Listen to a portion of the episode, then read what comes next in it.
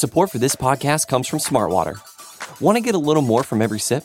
Smartwater Alkaline doesn't just taste crisp and pure, it's loaded with everything you need to perform at your best, whether you're running marathons or boardroom meetings. Elevate how you hydrate and pick up a Smartwater Alkaline today. To learn more, visit drinksmartwater.com.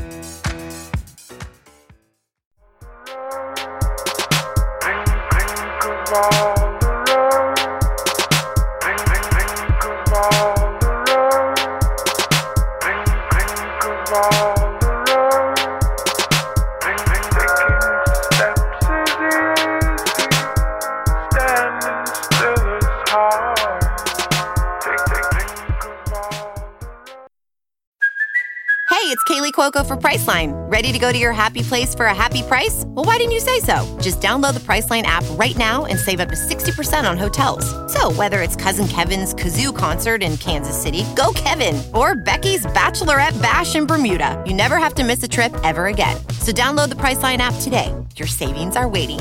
Go to your happy place for a happy price. Go to your happy price, Priceline. Welcome, everybody, to the Orange is the New Black podcast. I am Zim Hude, aka Z Higgins. We are fresh off the NFL 2020 draft. I have my co host with me, Ace Boogie. But before he says anything, I just want you guys to take this second to check this out. My man was going so hard on draft night. He went so hard on the day after. I was sitting in all of his lives and everything like that. If you guys got some time, just go on YouTube, check out New Stripe City. Um, check out everything that he did because his draft coverage on it was amazing, and he was going three hours straight each day. Without further ado, the man, the myth, my co-host, Ace Boogie. Thank you, thank you, Zim. Appreciate that, man. And definitely had to represent for the diehards. I know that we were all glued to the draft, especially being what what took place, which we're pretty much about to break down. But it was just an amazing time, man. Got to really get with a lot of people, and uh, we also supported a Bengals fan as well, and also made a donation to the COVID nineteen fund. So we were able to also raise a hundred dollars uh, for that. Might seem like a little bit amount of money, but Hey, every little bit helps. Hey, the per, any any dollar amount that's a dollar more than what somebody else did. It's a million people that ain't donate one dollar. So Right. big right. who they for that. Um, just starting out. I mean, I want to I want to give you the floor to just give your overall thoughts. I I just came off of last night. I was watching uh the Jordan uh Last Dance, right? Right. And this is episode three and four. And the similarities, I just started getting so inspired. I started looking up so much stuff. If any of you guys have watched the Jordan um uh 30 for 30 so far, it's been amazing. But the similarities on how one man could change a franchise, um, and it's a snowball effect, are just like super, super uncanny, and it's like unmatched. Like how the parallels for this thing are just like off the charts. And I and I'm really falling in love with this thing. And I got this tweet out that says 2020, the Bengals will learn the triangle offense. But in 2021 and 22 is when they actually like let loose on it. And if you watch this series, you'll see how the Bulls like it took them a year or so to to get into this triangle offense. And I'm calling it the triangle offense because now um just going off the recap of the of the draft, we we added some pieces. And along the way, the biggest piece was Joe Burrow. So with that, just give me your initial thoughts. Like, how do you feel about this? Like going into this draft right now, like I mean, coming out of the draft right now, going into this first OTA, going into this first all season, like what are your expectations? How do you feel about the Joe Burrow pick like now that it's happened? Oh man, I feel great about it. I think it just was in some instances not necessarily relief, but it seemed like something that we were waiting for and finally took place. And to just see the aggressiveness of the Bengals after that, right? Because that was pretty much a layup pick. Like everyone knew if you had the first overall pick, you had to go with Joe Burrow, right? And the excitement is there because it brings to you a sense of the Super Bowl win window opening, right? We haven't had that in a while. Like when we had Andy Dalton as the quarterback, there were some instances where I felt like, man, after 2015, I don't know when we're going to actually even get close to being a Super Bowl contender. But Joe Burrow, as soon as that pick was announced, it's like, okay, the timer is on when are we going to be going to the Super Bowl? Because that is the type of caliber prospect that Joe Burrow is. And that's what is expected to happen when you have a quarterback taken like that. Then, obviously, after that, we had to see how Zac really bounced back in his follow up draft to last year. Last year was almost kind of like a preseason draft for him, being that we had to wait until after the Super Bowl to hire him. He was behind the eight ball. He didn't really know much about the players outside of things that he discussed in interviews with the Brown family, but he was finally able to digest a full season of this roster and make his adjustments as he saw fit. There was one aspect, which I'm sure we'll touch on, that I was not uh, completely satisfied with of the draft. But outside of that, it was a really great draft for me in terms of where he hit and people that he went after. What about you, Zim? I'm sorry. I'm, I'm 100 I'm 100% on board with, you know, like yeah, a lot of people as we go into this episode and I'm going to try not to be long-winded as possible, but coming into the draft, I already knew Joe Burrow. Like you're talking to a guy I, I have a Joe Burrow jersey on right now. I've been screaming Joe Burrow since November, December. It was already a foregone conclusion. So when you hear me talk about the draft, honestly, I look at the draft from the second round on.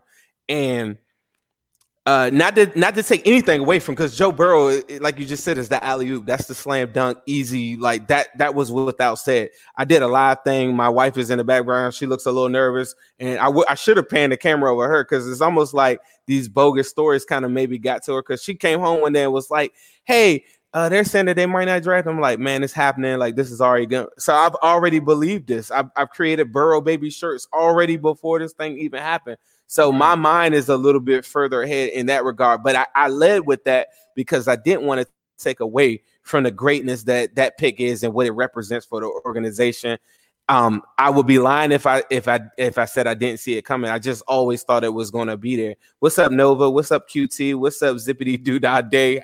We're gonna try to get to some questions too, man. I thank y'all for coming on here, Curtis. Thank y'all for coming showing us love every single time. But overall, the draft was an excellent draft, and I feel like this is one of the best drafts that we'll have in a while. And it's hard to say that now because they're all prospects. The over the one thing that I do want to talk about before we get in the draft that that ultimately drops my grade down one letter grade is Andy Dalton.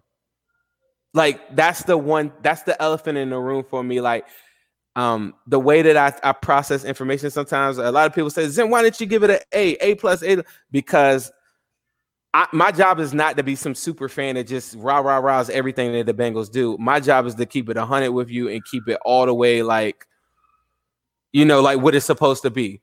They did not handle the Andy Dalton situation correctly on both ends. It's not fair what they've done to Andy Dalton. It's not fair that they weren't able to give the fans what they need because I wanted I want to show y'all a screenshot of the fourth round.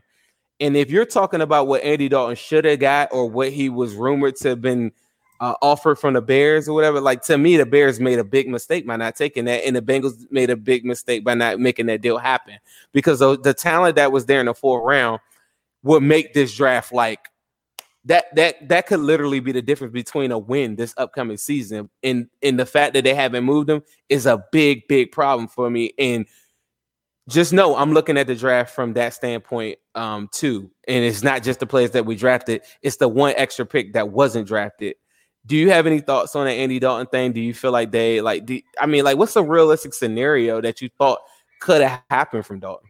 Well, me personally, I didn't expect Dalton to get moved during the draft uh, because I think that based on what we've been hearing, I understand. I understand. I definitely understand that for sure. Um, but I think I that did. I did. I, I thought think he was that, getting moved. I think when they when they didn't make the move for trading him to Chicago, right? Uh, earlier on this season when they ended up Chicago ended up trading for Nick Foles. I think when they decided to keep him, they felt like at this point in my mind, it was like, okay, the most value you're going to actually be able to get for him via trade is if someone goes down in training camp. And I was like, I hate for it to be that kind of situation or something like that. But I feel like that's what they're thinking is right now is somebody likely isn't going to probably offer anything for him during the draft because – they got all of these quarterbacks out there, Jalen Hurts and all of these guys, and they're still getting their rosters together. But I thought like they're probably aiming for it to be somewhere around preseason or training camp, and they're banking on an injury to happen so that someone has to give them something because they really pretty much tried to put on a poker face and kind of got caught with their their underwear down. Like essentially is what happened to them. So like right now, most people are expecting them to just release Andy Dalton. And in trade talks, they're probably like, I'm not going to give you anything other than a seventh round pick for him because you're going to have to release him because you signed all of these free agents. You just drafted Joe Burrow. So I think in terms of leverage, the Bengals have no leverage in that area. Uh, mm. outside of that, I think I have to agree with you still though that in those later rounds, like the fifth round and the sixth round, I feel like there were certain players on the board where they could have addressed their biggest weakness, which I feel like they're doubling down on themselves. I understand that they have confidence in some of the young players in this position group, but when you got guys like Netane Muti there, and you got guys like Prince Tega, and yeah. you got guys sitting there, you have to take them. Now I understand that they did address offensive line. They did get one of uh, Jim Turner's uh, project players that he really loves, but you would have just would have thought that there would be more emphasis on keeping your quarterback upright instead of this false belief in him. And then the fact that you drafted Hakeem with the fifth round pick, and then you see Six. a fifth round oh. pick get traded for Trent, mm-hmm. and, and uh, you see a fifth round pick and a third round pick ne- next year get traded from San Francisco for Trent. It's like that was a no brainer for the Bengals to do something like that. So yeah. when something like that happens and you see a tackle, like I could get behind it if okay, we're not taking any tackles in a draft class that is deep at tackle. Okay, cool. I can get behind that. If you sell me on we're gonna trade this fifth rounder and a third rounder next year to get Trent Williams, because none of these guys are on his level. I could get behind that. That still shows that you are trying to protect Joe Burrow. But to me, I think that them not addressing it kind of concerned me a little bit. And, and, and this is the thing. You got to think the 49ers fifth and third is not our third. Remember before the draft, we kept on saying uh, this the article James, my boy James wrote an article. He said a mid round is the is what everyone is saying now because Trent has, you know, he's pressed them out to their limit where they know that he's not playing for them anymore. So they got to do something. In our third round and possibly our fourth round could have yielded Trent Williams because it's the very first pick. It's not like the 49ers fifth and third round. And that's the other part of this that I'm like, I really wish they would have pulled the trigger on that because now the only thing we're looking at is a possible the only reason that to me that would keep the Bengals out of the playoffs, the difference between the seven and nine team and a nine and seven team is not being able to unveil the playbook and just cohesion throughout the team. And part of that cohesion is comes from a strong, solid line group. And people like Trent Williams don't need a whole season or half a season to get that on deck. And so if you couple that with the things that they did on defense, to me, that's the difference between being seven and nine and possibly nine and seven. Now that seven teams get in the playoffs, to me, you know, like now, like granted, all fans want to fix every single flaw in the off season, right? But that's not the way it works. And that's why I led with at the beginning of this thing in 2020, we learned the triangle offense. 2021, we like unleash hell on everybody, right? And right. I think that's I think that's how the Bengals are playing it. Because the argument that you could have is that well, a Trent Williams is going to cost a good amount of money moving forward. B you stunt the growth of the young talent that the Bengals apparently really, really, really believe in for them not to make a move on the offensive line until the sixth round of the draft. So they have to have a lot of faith in these guys right there. So that that would be the only counter argument is that you stunt the growth of someone that you you know that you got to move around or something like that. Some people um in the comments that wrote they wrote in different because I believe this is a great topic. Um, some people in the comments wrote, uh, I can't see how Dalton's presence in the locker room affects Burrow's development. Martin says. Um, somebody else says that uh, why can't they work together? Because nah, we don't we don't need that energy. And see, see, see, me and you like go on Facebook, go on Twitter and stuff. There is a big group of people that really think that there's a need for Dalton as a backup in this locker room. You do not draft the number one draft pick in the NFL, this prospect that's come along to bless us, just to have some guy that said A, he wanted to be out of there as soon as they put him to the bench, B, believes that he's a starting quarterback in the NFL currently right now, C, has not won a playoff game. What could he possibly tell a Heisman Trophy winner that just came off the greatest quarterback season in the NFL? Sometimes in life, it's like a baby being born. You cannot tell a parent how to be a parent, right? From somebody else that's another parent, and you're not going to tell them how they how they're going to raise. You have to learn on your own. And Joe Burrow is capable of raising his own Burrow babies on his own, right? Because Dalton was never able to do that. So what could he tell me how to do? Like uh, workout regimens and stuff like that. I feel like Joe Burrow is a very smart guy and he could learn a lot of these different things. So the people that are saying why doesn't it exist? Because 17 million dollars for a backup cannot work. Restructuring for a guy like that that doesn't have the same attitude that Joe Burrow has currently right now, no matter how you want to look at Dalton um, as a great person. He does not have that this attitude and this hunger. He's gotten beat up for seven, eight years in the league or whatever. Like right. th- th- those personalities don't match. Anything that he could have had that would have been positive got taken out of him when he threw four picks. You know, and uh, and uh, what you call it? all the all the positives that Dalton would have been able to offer him. Those are long gone. And we have a concrete example of it being an uncomfortable situation for Joe Burrow. When the media asked him right after he got picked, they asked him about Andy, and he clearly pivoted away from the question. He said that, well, that's not something that I can answer at this moment. That's more of a Zac Taylor question. That's more of an ownership question. So it clearly made him uncomfortable. Now, Already. Andy Andy reached out to him to congratulate him, but I mean that's Andy. But you just don't want a situation like that. You really don't want a guy looking over his back, especially as a rookie. Let's just say, for instance, Joe Burrow plays in his first game and he throws two interceptions. You don't want to pivot back to Andy Dalton or have a segment of your fan base saying bring back mm-hmm. Andy Dalton. We are fully in on Joe Burrow, and in order to fully commit to Joe Burrow, we have to give him the next five years, five seasons of undivided competition. The same energy we gave Andy Dalton, where he had absolutely no one in his rearview mirror, is what you have to give Joe Burrow. It, it, there, there's no room for him. Like I think Geoff Hobson wrote this one time before. They he wrote this article, and I wish I could pull it up for everybody, but it just says that they shouldn't even really even meet. Honestly, like Dalton saying congrats and everything like that just shows the quality of a person he is, and I really believe in him. You know, like as a person, and I think that he has enough talent to go win somewhere else. He deserves another shot to go somewhere else and a fresh start. He doesn't need to be pitching pigeonholed in a situation. And if Burrow, like say Burrow comes out and throws three picks in a game, he doesn't ever need the question of someone taking his job. He needs to have the full keys to the Lambo and let's crank this bad boy out. If he went 0 16 if he if he stayed predominantly if he stayed pretty much on his feet most of the time, I wouldn't say take him out one day. If he was out there getting killed and you're worried about your franchise quarterback, then you're you're going to start to look at some other uh, uh, pieces or quarterbacks like Dolegala that that are backing them up. But that that's a scenario that that that's not even real.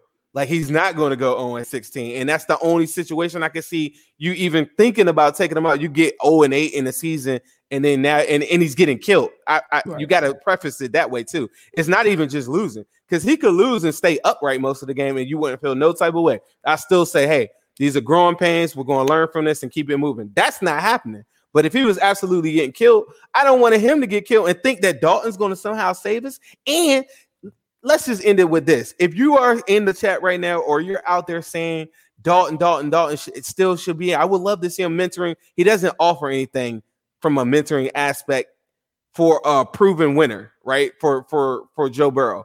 That's just right. my belief. But more than anything, $17 million. That's it.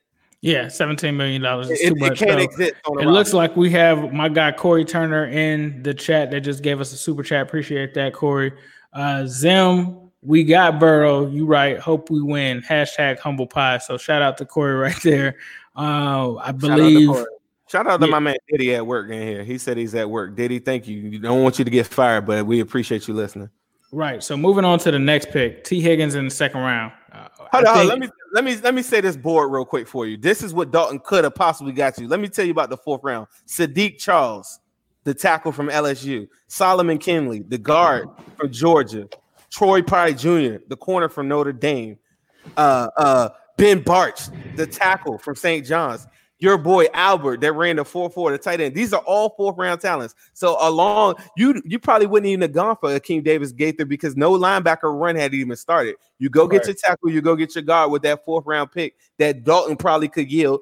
Then you come back and still get Akeem Davis Gaither. And that's what I meant about the the difference between one game right there and and it's not fair and they owe us an explanation for what's going on with Dalton. And if they don't give it to us, they better give it to Dalton because he deserves that for putting in all that work for all those years, whether I like him or not. Sorry, let's go into Tee Higgins. Yeah, no problem. Before we get into Tee Higgins, uh, Martone said that he wants a shirt like mine.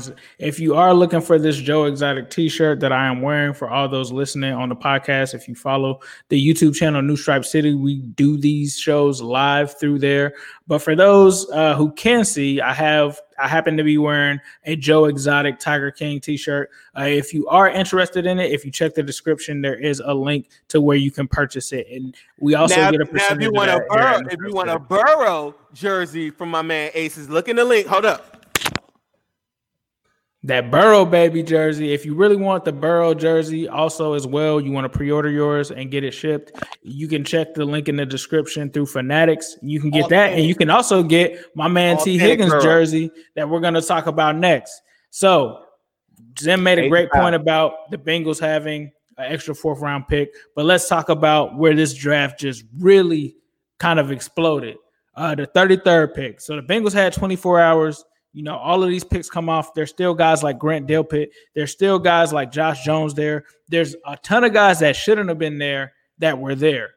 And the whole time, everyone's thinking Denzel Mims, Josh Jones. For me personally, I'll you guys that have been listening to this know that I always envision that second round pick being an offensive tackle. Uh, for me, wide receiver wasn't a immediate need, and when I say immediate, I mean for next season. Obviously, in the 2021 season, there is a need for a receiver there, but I felt like we could get by.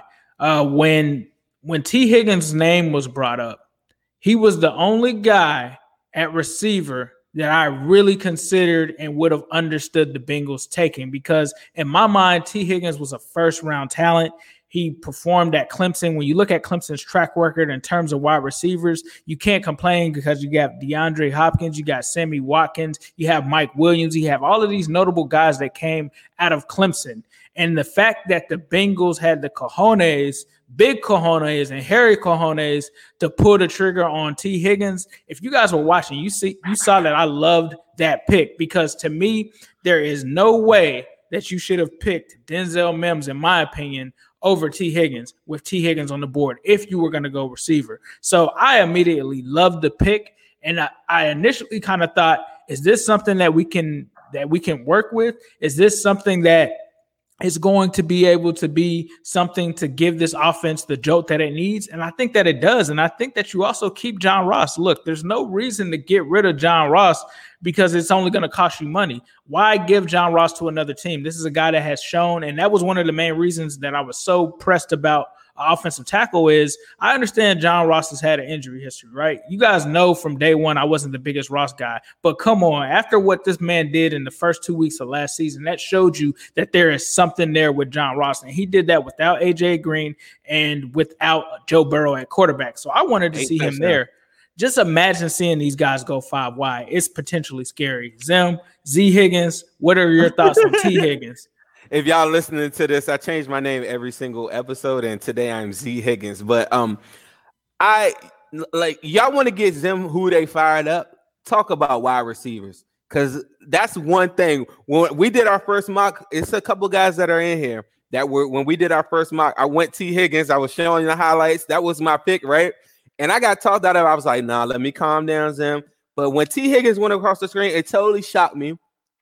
It was clearly the best player available on the Bengals board, whether you agree with it or not, whether you feel like they should address some other needs. But a lot of times we talk about best player available before the draft, and then afterwards, I see a lot of people saying we should have got a tackle. Yes, we need we. I, I want to be elite at that position, But if you're thinking, and I said this a bunch of times on the pod, and I think Ace probably said some stuff to this this sentiment too. John Ross, if he has a good year this year, right? You're not going to be able to afford him the year after because you got to pay AJ Green. If he has a bad year, the John Ross project is over. You don't pick up his fifth year option, right? What you're banking on with John Ross is a is a third round compensatory pick at his highest form because of his first round pedigree, losing him in free agency if he had a good year, right? And that's the play with John Ross. So you keep John Ross because he could yield you back a third or a fourth the following year anyway. So there's no scenario where you should trade him for anything because you wouldn't get what you potentially could get anyway. And you have the rights to him right now and just let him play out this uh, contract. Somebody said, What size is this jersey? Is a medium. Um, the next thing is that I asked this question before the draft was name me, and I and I tried to get prizes out and everything. Nobody could do it. Name me a number one quarterback that was drafted in the NFL that had this many weapons at his disposal day one. The only team that got close to and I saw Diddy tell me this. Diddy is the only person that tell me on Twitter. There has never been a person, except you could argue, maybe Cam Newton, that had these weapons year one. And Cam Newton had Jonathan Stewart. He had the other running back. He had Olsen. He had Steve Smith, a young Brandon LaFell, and probably like another guy or two. And that was before I said Tee Higgins came to the roster. Now that Tee Higgins is on the roster, I would argue this. My new contest is this. What wide receiver core is better than the Bengals wide receiving core right now? I hear a lot of Eagles. I've heard a couple Bucks. I don't buy it. I've heard, right, I've heard, I've heard some and Cowboys and Cowboys yep, and the Cowboys. Yep. I've heard that. The only, the only thing I can ask about the the rookie quarterback weapons thing Give is come on. Does this player did this player have to have played his rookie year? Yes.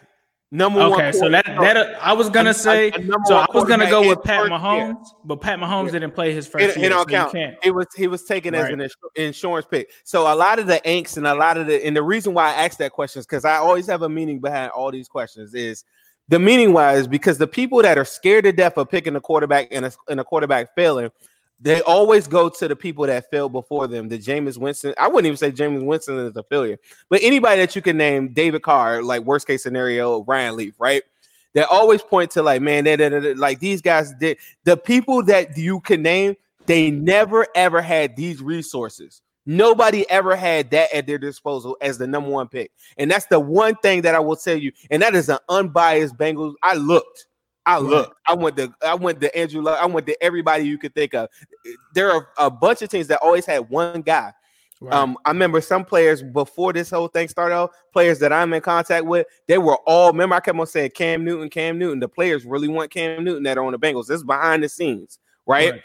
They wanted Cam Newton, and the argument was that Cam ain't never had these type of weapons or whatever. And I said, Yeah, Joe Burrow ain't never seen that. Like y'all thought LSU was on fire out there, or whatever the weapons that he has right now, are y'all serious? Like when you hear from a national standpoint, like oh the Bengals, uh, the the LSU had so many people. Like yeah, they had a bunch of players. They had like what nine players get drafted or something like that. And they had a like we have a whole NFL roster.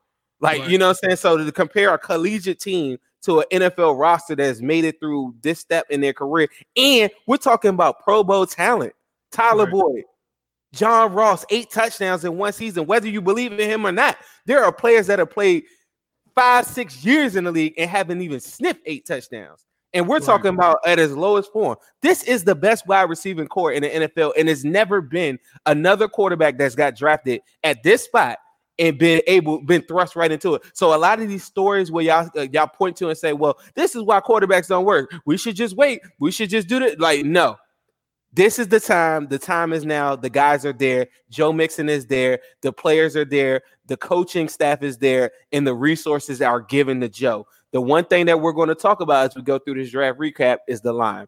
The next pick, Tee Higgins, was that was an amazing pick. If I didn't speak on that as, as much, but I'll get fired up off of wide receivers. I was on Tee Higgins board. The only thing that scared me off a little bit was the speed, but then but cool. Let's let's get into right. it. Long long yeah, term. For, for, for me though, I think when you turn on the film though, he doesn't look like he has a speed problem. Like I, I know people get caught up a lot in 40 times. Is there. Right, exactly. It's there. I think we saw something similar to Tyler Boyd. But moving on, the third round pick, Logan Wilson. Not a surprise for me. This was actually a guy that I wanted. I just didn't like how early they took him. I'm I'm not upset prime, with it because you prime. never know. Yeah, well, Prime that he was actually one of the first linebackers outside of Markus Bailey, believe it or not, that I looked at because of Prime. And I liked Logan Wilson. Um, and I I'm not mad at them for taking him in the third round because there was a risk that if you get to the end of the third round or middle third round, somebody could have taken him. Uh, but I love the pick just simply because it was a linebacker. I mean, Bengals in third round linebackers, they love them. I honestly thought that they would go Josh Jones and should have gone Josh Jones, but I couldn't be mad about them going and getting a linebacker either at the same time the only thing that makes me feel good about not picking Josh Jones, because remember the talk before Higgins was picked, right? Uh, as collectively as a Who Dey Nation, we all said Mims or Josh Jones the night before, right? Right. So what did the NFL tell us about Josh Jones? He wasn't worth a second round, and then right. he falls down in the third. So that kind of got rid of my angst. The athleticism and everything was there, but the things that I'm hearing back, um, uh, from like people within that are connected to the sports world or whatever, or just feedback that you see online is just like people teams just didn't buy into the dog in him or anything like that, which I, am not sure. I don't, I don't. To be honest with you, if you were watching uh, the reaction to Logan Wilson, the Logan Wilson pick, they kind of kept hinting at it, like they, without exactly explicitly saying, "Why didn't you pick Josh Jones?" Because he was at the Senior Bowl. Zac, in a way, now I can't I can't say that this is what he meant, but this is how I took it. It seemed like he said that we were there with all of the guys at the Senior Bowl, and we knew that Logan Wilson, you know, essentially wasn't lazy. He had this drive and stuff like that. To me, it came off almost as he was in he was kind of saying that Josh Jones might have had some kind of issue there, and that might have been the reason why they I didn't go so. with Josh Jones. It's something there that we don't believe. I, this is this is the one thing that uh, fans got to realize is that Bengals have a system in place and they're going to run it the way that they want to run it. There are players that probably don't meet up. Like I'm gonna tell you, the thing that killed me is to see Willie Gay go a couple uh, play picks right before him. I've been told from the Bengals that they they didn't even have Willie Gay on their team. I mean, on their on their board at that spot, and Logan Wilson was the next guy. Jordyn Brooks was the guy that they wanted right. at, that, that got picked at 27 from the Seahawks. They didn't want Willie Gay. So and also of, the the linebacker from that that the Ravens took, I heard was also on their radar Queen, with the second Queen. pick. Queen. Yep. Yeah, and, and I mean, you, to me, that that's the reason. Remember, we had these argue, not even arguments, discussions before right. the draft. Is if if we stay in this spot, it would have to be because excuse me, that a guy like Queen is just falling right into your lap. And when Queen didn't fall right into your lap, I'm like, okay, so but this is the thing. It was so much talent sitting right there in a second. I, I there's no way anybody was going to trade up because it's like, who are you trying to trade up to go get with all of these guys still there? Because the first round yielded seven, eight guys that had no business going in the first round, according to anybody's mock. So a lot of player, a lot of fans, I want to send this message to a, lot of fans. A lot of fans say, "What about the line? What about the line?" If we're truly talking about best player available, if Josh Jones wasn't lit like we thought he was, and some of these other guys didn't warrant the second round pick, you cannot be mad at the fact that they went with the best person available, who I truly believe was probably going to get picked the next pick or the pick after that in T. Higgins. By the time we get to down to Logan Wilson, if that's the number one linebacker on your board, and you see right after it, no linebackers came. Uh, yeah, the linebackers that came off or whatever, it took a while. So it, it there was a clear divide, and the Bengals did right on that. In contrast, look at Drew Sample last year. He comes off the board, nobody cares, right? It's just a, it's just a pick that is a reach, and you can see it's a reach because no run was started no picks later uh, yielded another tight end close to that spot. So Logan Wilson wasn't my guy. My guy Matt Minnick, shout out to Matt Minnick. If you guys haven't heard his stuff, he does some chalk talk stuff on Cincy Jungle, which is amazing. But he was always on the Logan Wilson train, and he told me about that the night before. I had did a live with him. We were at one o'clock, two o'clock in the morning, and um, he was talking. Logan Wilson's a guy that we should get, and we are also looking at Zack Baun. But I say all that to say this: I like that pick, but the pick after that is the pick of the draft to me. That's gonna right. that's gonna make this whole thing pop.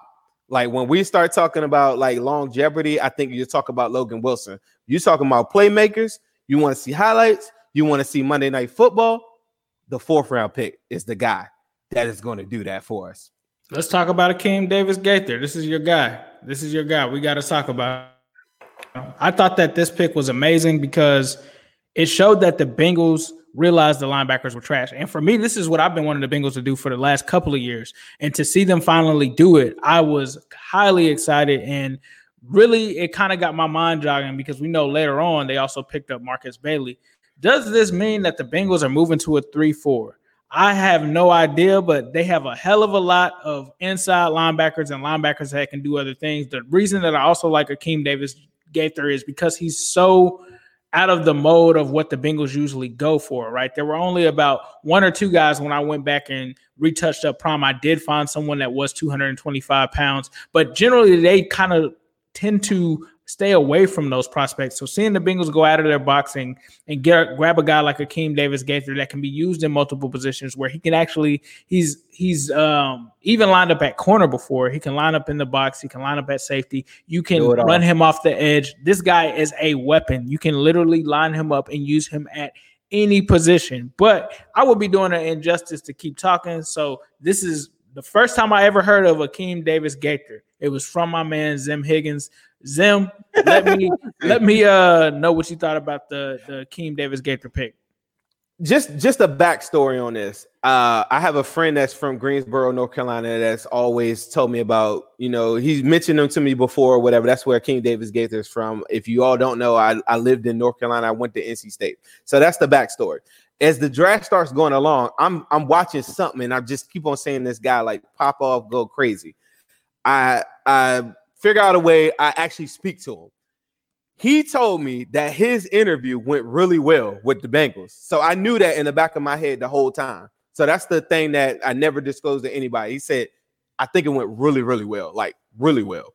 So when the fourth started off, and this is another thing. A couple days before, I had messaged him. I even wrote on like one of his pages or something like that. I said, "Get ready to get, you know, to get it," because somebody else told me something else too. And I had a feeling that if he was on the board, it, but these are the type of guys every year that we talk about, like the guys that make plays. When we were in free agency, and I was really, really, and I wanted um Ha Ha Clinton-Dix. It's because I watched play, I watched guys like Tyrann Mathieu and these guys that aren't the greatest at coverage or aren't the greatest at maybe one thing, but when the lights cut on, something just clicks for certain guys. And a lot of Pittsburgh still, I hate to reference Pittsburgh Steelers on here, but they're they have a lot of guys and they're very, very good at this. The measurables don't really match up that well. A lot of times they they, they got a lot of head scratching picks. There are some picks that I, I mean that they do do, and you be like, ah, I wish we would have got them. Very rarely, but a lot of times they do this really, really good job of finding guys that perform well in very, very, very crunch scenarios. I don't know what they do from a scouting standpoint, but Akeem Davis Gaither, like I don't know if you guys have seen the punt blocks. The uh, they even had him return and stuff. Like there's so many different things, and he just has a knack for getting the ball. Interceptions, slightly undersized, which made me feel like the Bengals might not go with it. But somebody had to talk to him and just say, go get a playmaker and figure out what to do with him. And Lou Anarumo, I have all the faith in the world, is going to figure out something to do with this guy. You're you're pairing him up. You're not just sitting him out there. And I don't even look at him as just a primary linebacker. I just feel like when you go to play the Ravens, like that's the answer. That right. kind of guy. That guy, right. sure, short tackling, like M- Mackensie Alexander, Vonn Bell, guys on the perimeter. Um, uh, even the kid that we're going to talk about that that's that I didn't I wasn't a big fan of, but setting the correct edge and having your linebackers go and seek out the quarterback and pick the correct angles. The worst thing that the linebackers uh, in previous Bengals uh, in the last decade, the the the the biggest flaw in a, a Nick Vigil is picking correct uh, lanes. Find you can have all the measurables in the world, but shedding blocks and different things. That's the reason I didn't want Kenneth Murray. Shedding right. blocks is a big thing. And, and just having and get being able to dip and get low and, and figure out ways to get you know into the backfield. Get, figure out ways to meet or run it back out in the flat. Figure out different ways to be where the ball needs to be. Right. there's some players that got it and some don't. And Akeem Davis Gaither 100% has it. You want to talk about like play the, the reason why we complain about some players a lot is because you don't see them do anything, and when you do see them, it's in a negative light.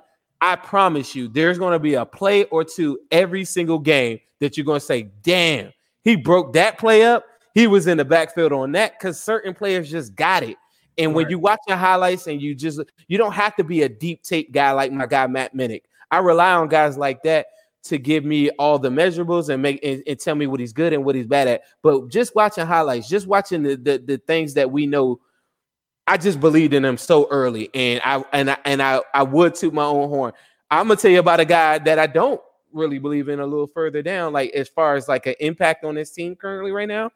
But Akeem Davis Gaither is a guy that I, I believe will have an impact day one.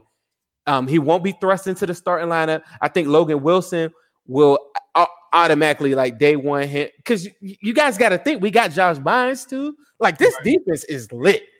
If, if somebody somebody said Chris Berry said if we score 30 points a game, it's a failure. My my, my mark will be 28. If you score 28 points a game with this team, 100% 9 and 7, 10 and 6. Take that to the bank. Um, Nova says Zach, we should have a five wide. Absolutely, we're gonna run a five wide, but if we can't, it's gonna be the line. I didn't know if you want to go through some of these questions, but Right. I feel Um, like that, that that's what we're always missing is playmakers. No, a lot of people, and I think myself included, until I corrected my prime, we talked about how small uh Keem Davis Gaither was, and I kind of got annoyed with some of the the media kind of just constantly asking him about that. I don't know if you guys watched the recap video when they kind of talked to him, but they had some weird questions in there. But the Bengals have, in a sense, taken a linebacker his his size before in the past, and they did it in 2004 with Caleb Miller. Uh, he was a third round pick as well. Well, third round pick, not a fourth round pick. Uh, but he was 6'3, 225. So he was a guy that was weight wise down there. And it's kind of crazy because the Bengals apparently were trying to go after that position at a smaller weight way back in 2004 before it became the trend. But well, see, why did see that the only thing why why didn't why weren't they interested in Devin Bush last year then? Right, right. That's what that's what we have to wonder. But they they could have been, and we don't know. The Steelers did trade in front of the Bengals to make sure that they took him. So it, it's no telling whether they would have went with Bush or not because he was taking a pick before. I guess we'll never know. But I think we're still good with Jonah Williams, though, right? If you could take Jonah Williams and Akeem Davis Gaither, I mean, I think that you take that any day, right? But outside of that, I see a lot of people talking about my guy, and the first guy that was at the top of prime, Logan Wilson was second. The first guy was Markus Bailey, right? Immediately when I saw this guy, I went to the highlights and I was like, all right, Oh, who- you skipped some rounds. who is who is this guy? And I know I skipped some rounds, but I just wanted to talk about him because I know in the comments they've been they've been making comments on him. But they talked about Markus Bailey. I looked at him and immediately on film, this guy stood out to me. And with me being ignorant and obviously not watching and keeping up with college football, I went and posted his stuff, and I was like, man, I'd take a mid-round flyer on on Markus Bailey. And then come to find out, he's had two ACL injuries and stuff like that. But outside of that, this pick really reminded me of the Rodney Anderson pick because you're getting tremendous value of a guy that is completely amazing. And when you watch him, he could easily end up being the best linebacker of this group that we picked. No cap, no cap at all. Like his ball skills are amazing. This guy can do everything. He's very smart. Uh, he played at Purdue. I liked what I saw from him. And anybody that's an Ohio State fan understands who Markus Bailey is. So that was good to see that they went after a guy like him, him being from Ohio, which I honestly didn't even know that he was from Columbus, Ohio. Uh, that guy is. I think he's going to be possibly the steal of the draft. I can confidently say that I feel like Markus Bailey is going to be the steal of the draft because we got him in the seventh round. But um, I just had to say that real quick because man, as soon as I saw that guy, I was just like, wow. And then people kind of let me down when they were like, oh, he's he's got all these knee injuries. It's probably not going to happen. But the fact that they still took him in the seventh round, I think that this guy. I can't wait to see him pick off Big Ben. I feel like I have to speak that into existence because if you watch his highlight tape, it's nothing but him like picking off guys. And like and, I think and- and deep picks too. Deep picks, picks, way like, down, way down. three guys field. together, like bro, with Pratt, with Josh Bynes, like that's why I'm wondering: is this are we gonna switch to the 34? Like I'm gonna have to do some more research, Oh, oh, it's happening. but but that three four looks like it's it's it could potentially happen. People, you got to think This- about it. Josh defense Bynes is gonna came from a three four. DJ Reader came from a three four. You know, some of these guys as they're picking, a lot of them have overlap at the same position. So for me, I think that that's it. Uh, but moving back and and going back into the fifth round, I believe that that was the pick where we took Hakeem, right? Or was that Kareem? Was it Kareem or Hakeem? It's hard to it's hard It's, to say. it's, it's Khalid Kareem. Khalid Kareem, uh, this guy, immediately when I saw him, I had never watched film on him. He was pretty decent on Prime.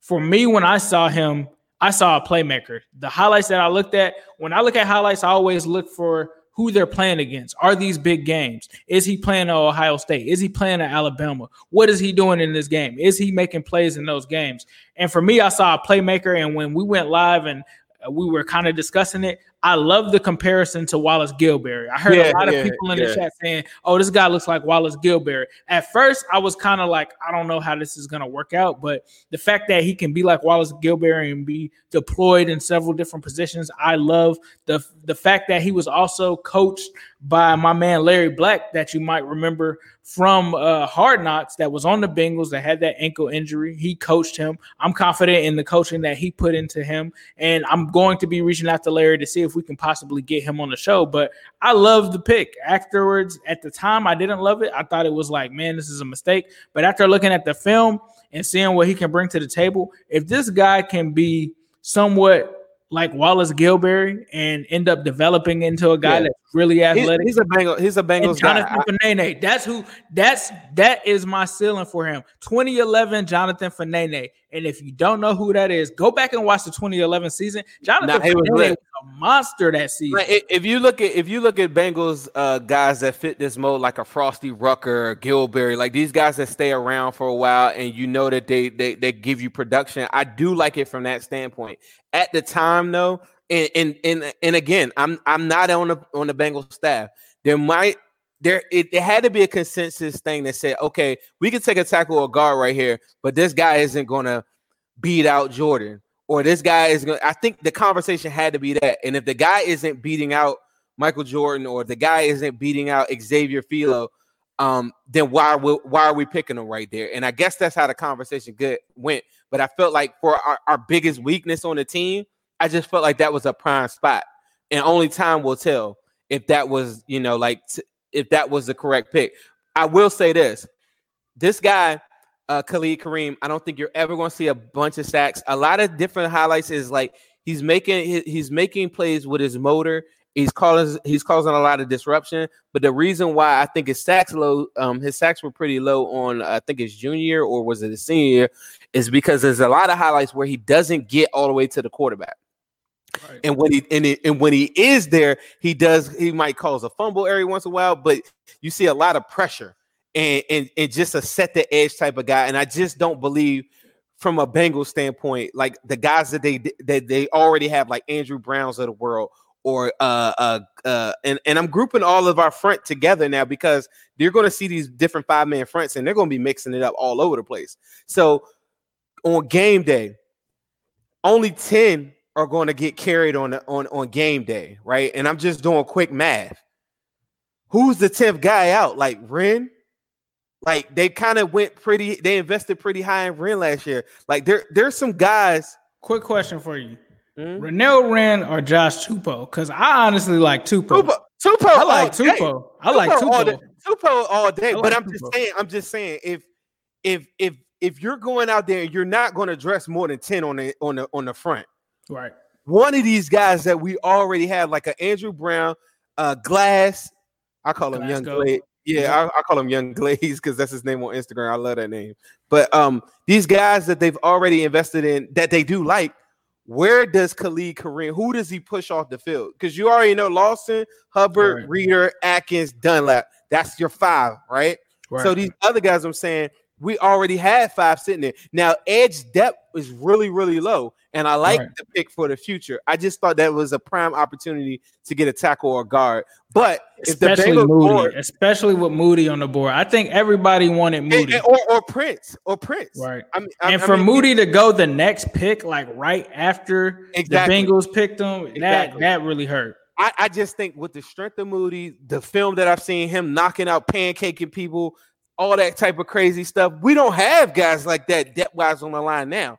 So Right. if, if we're talking about somebody that's going to impact a game right now, I would my bet would be on Moody. I take the Right. the five, you know what I'm saying, the 10 to 1 on that versus you know, like this 20 to 1 on on Khalid Kareem. Like I just And don't I, and I think for me, those were some of the downs of this draft. Like I, I hear people saying that you know everyone gave the Bengals A's, and we're not knocking them, right? But don't I- forget, last year a lot of people gave the Bengals A's too. So we saw how that how that turned out. So I, take it and, with a and I, and I didn't like I didn't I never felt like I I if y'all go back to my draft from last year, um I, I graded it a C plus B minus like half the time.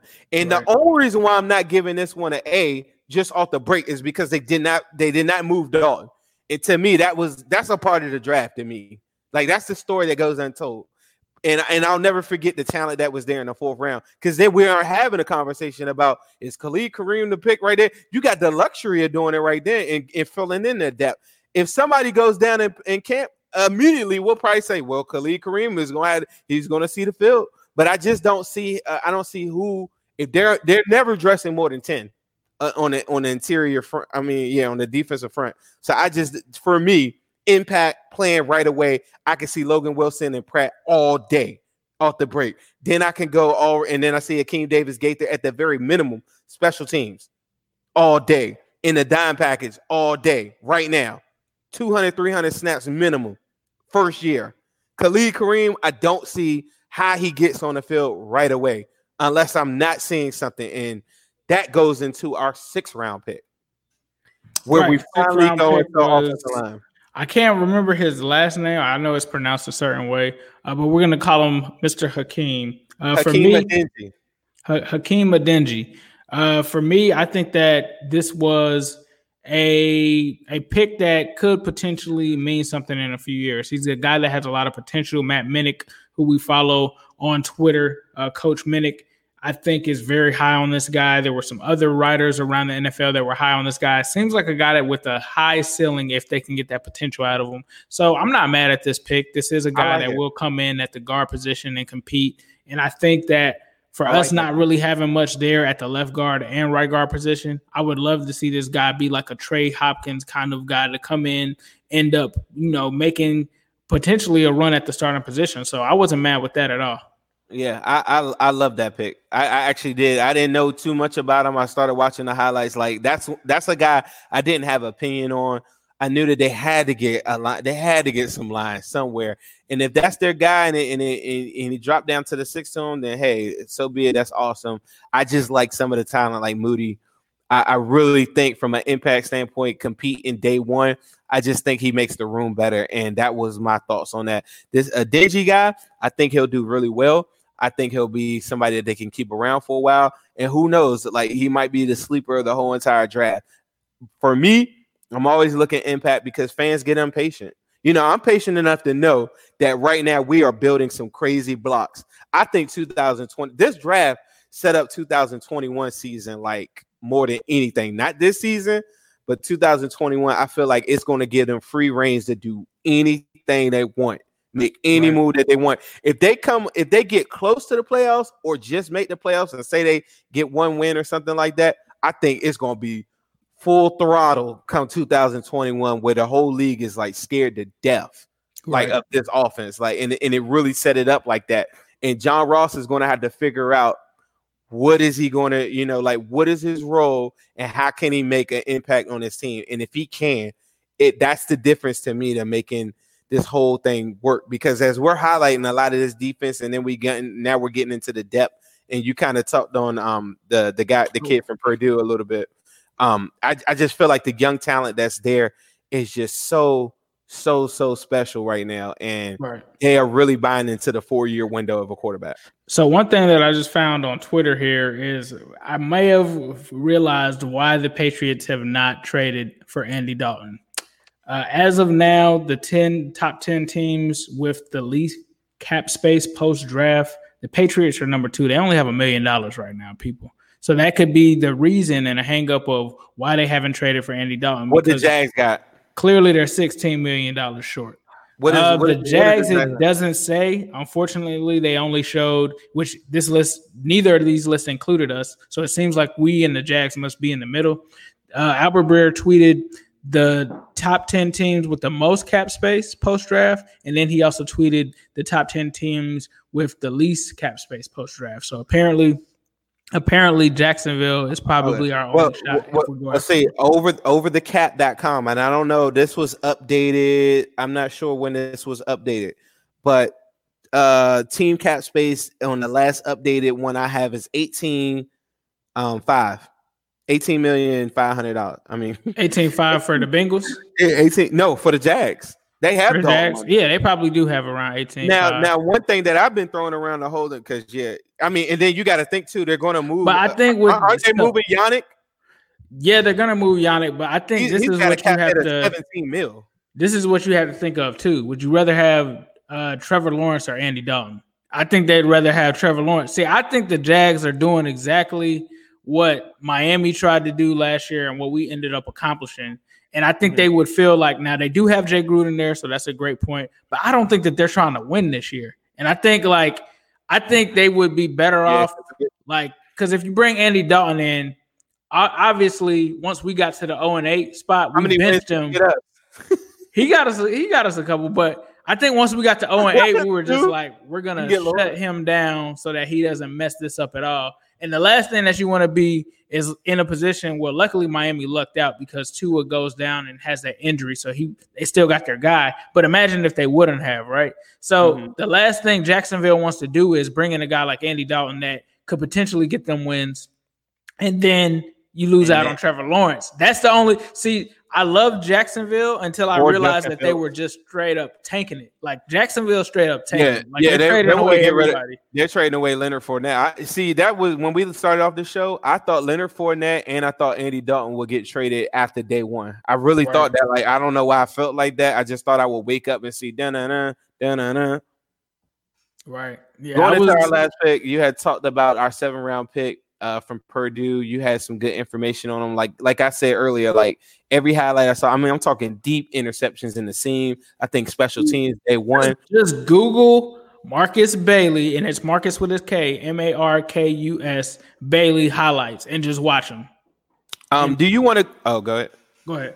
I, I didn't know if you wanted to go. It was a lot of good questions. Someone just wrote about mixing right now because someone was asking me this earlier too. We had a prime opportunity to get some big time running backs. Do you think that the Bengals made a, a mistake by not going and getting a running back in this draft? Not at all, because I think when you look at it, and I think we kind of talked about it too, uh, with them signing Jaquez Patrick and already having Rodney Anderson and already having Trayveon Williams and Giovanni Bernard and Joe Mixon, there really wasn't a need for them to reach and and take a running back, right? Because I realistically, outside of a position like linebacker and stuff like that, running back is probably one of the strongest positions on this roster. It's not like a linebacker position. It's not like an offensive tackle position. So for me, with them having that stable of running back set there, and in my opinion, I think the biggest sleeper out of all of them is really Rodney Anderson. Seeing what he did last year, there really wasn't no reason for them to take one. And I mean, last year they doubled up at the position. So for me, obviously those were guys that Zac believed in.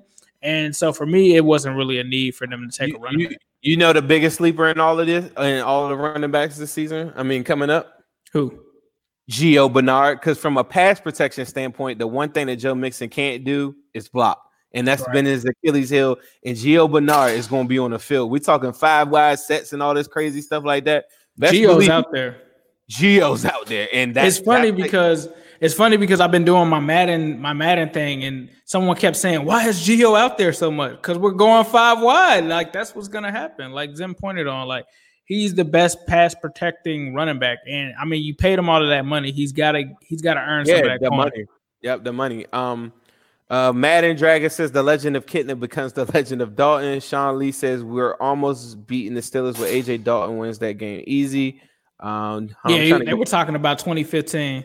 Okay, all right. I'm trying to get into that. Uh, Sean Lee says I'm a leg and thumb away from two Super Bowls. Yeah, Okay, he's yeah, talking about. Carson Palmer and, and Andy Dalton going down. He he feels like those were two or a couple of injuries that kept us from Super Bowls. Uh, Gitlow who who they says I think a B plus only because of the uncertainty with the few last pe- uh, picks, and I guess that kind of gets me into the point where I was going to ask you, what would you grade this whole draft? Uh, I would have to give it a B. I'm gonna give it a solid B. Um, I, w- I was thinking B plus. Like if I'm being on the optimistic side, I would probably say a B plus. But for me, it's a B just simply because there were times where they could have addressed the offensive line and there and that could be a number of ways whether it was just picking a certain guy at a certain place especially moody um, kind of comes to mind when i think about that the most whether it's taking that pick that you picked with Hakeem, which was a fifth rounder, and pairing that with a third rounder to get Trent Williams to me, those are, are, are things that they could have done. Now, for me, when I look at this offensive line, yes, it has Jonah Williams coming back. I am excited about Jonah coming back, but there's still a lot of question marks. We have to remember that Xavier Su'a-Filo was a backup and he was a reserve, and he did have some up and down times before he got to Dallas. You have to remember that. Uh, you also have to think about Bobby Hart manning that right tackle position. Is Bobby Hart the worst? Is he Cedric Ogbuehi? No, he's not. But he was at sometimes inconsistent last season. You lost Cordy Glenn. Even though we all were upset about Cordy Glenn, the truth of the matter was he still was obviously one of our best linemen that we had last year that we didn't have, and we won't have him this year. Uh, you look at Michael Jordan, we're really depending on him to take the next step next year. And we're also looking at our man, Fred Johnson, who we both like. But when I talked to Austin Gayle, he didn't seem to be as high on Fred Johnson as all of our fan base was. But these are guys that we're betting on. And I just think when you have a guy like Joe Burrow coming in, yes, it's nice to get him new weapons like Tee Higgins. And it's nice to get guys for that defense for him and to go out in free agency and get these guys. But I really just would have liked for them to do a little bit more on the offensive line. So that's what makes it a B for me. Zim? For me, I gotta go a B two. I would I mean, if you would have went just rounds one through four, that's an A plus to me. I really I really feel like Logan Wilson fits what they need with this new defense. And Akeem Davis Gaither is the is the playmaker that goes along with it that I just think will just go so crazy. I just didn't like the one thing I will say, and, and I don't take away a grade just because I didn't get my guy, but to see Willie Gay come off a couple picks right before then, it kind of changes it. Because say you get Willie Gay right there, then you don't have to get Akeem Davis Gaither because essentially in coverage, you're getting the same thing from a linebacking core, and you don't want to be undersized too much with two smaller linebackers. So I just thought that that was the one misstep right there. The other misstep was the Dalton one. The other, and then the third misstep was the the the Khalid Kareem pick. The the timing of it when you see the board, the Moody, like all all these different things around it that I just I felt like we could have went a different direction because the number one mantra for the whole entire season is by all costs protect Joe Burrow. Right, I have to agree with you on that. And shout out to Doug uh, in the chat. Doug McMenamin, McMenamin. I'm sorry if I'm butchering that. Uh, appreciate appreciate that uh, and appreciate your kind comments on us being spot on for the analysis. Uh, but yeah, I have to agree with you, Zim. I think that I saw some people like overrating it, saying that this was the best Bengals draft for all time. I, I was excited coming out of it, but I did not share those sentiments. I don't think it's the best of all time. Cause I mean, you know, like I try to take my personal away from it because in my mind, every time I saw the board, like even even in hindsight, I still probably look at the second round as much as I'm the biggest proponent of wide receivers and playmakers on offense. Like, just give me firepower. I, I watched the Chiefs got have the most average defense. Like the corners and the safeties from the Chiefs. I don't think y'all believe Mr. Defense wins championship guy. Like, I don't believe, I don't think y'all realize how bad off they were the year prior. And then they added a couple pieces, but their number one defense is their offense. Your offense is your defense. Oh, like, the I Steelers fans are scared. We have a Steelers fan in our midst. It looks like Eddie Blanks. Eddie, get ready for the Burrow era. What's That's up, Eddie? Eddie, we gonna we gonna cook you up. I hope you got some George Foreman's over there because we're gonna put you on a skillet, young man. Yes, sir. Hey, but look, Sam, go ahead. But but but I, I, say that to say like it's not about me getting my guys. If you could show me a a, a good plan, then I can buy into it. And I bought into this plan that they have. I couldn't buy into that plan they had last year, and I think the groundwork for a lot of stuff is is is good. if you didn't get Tee Higgins right then, you would have had to get some type of Tee Higgins the year after. And what did I say to Pod right before that? I said I never want to be in a position, and, and, I don't look at stuff at the end result. Everybody says, "Well, Tyler Boyd ended up being a great pick." Tyler Boyd was the most forced pick at the time that I can remember because we had just lost Marvin and Sanu and Sanu, and at the time, all the guys that they wanted, the Will Fullers, the Treadwells, the Dot, I really wanted Dotson. And all of these guys ended up being trash, right? But we right. were y'all, everybody doesn't remember. We weren't looking for a slot receiver, and Ace loved Tyler Boyd, and we weren't looking for that. We were looking for speed, and and that was a situation that was I I did not like that pick in the second round. Now it worked out, and I'll be and I'll be the first one to tell you I did not believe in that pick. But Tyler right. Boyd absolutely. But if we didn't do uh, Higgins this this draft, we would have came back next year, been looking at our version of Jeudy next year in the 20 in the 20th pick in the draft, right?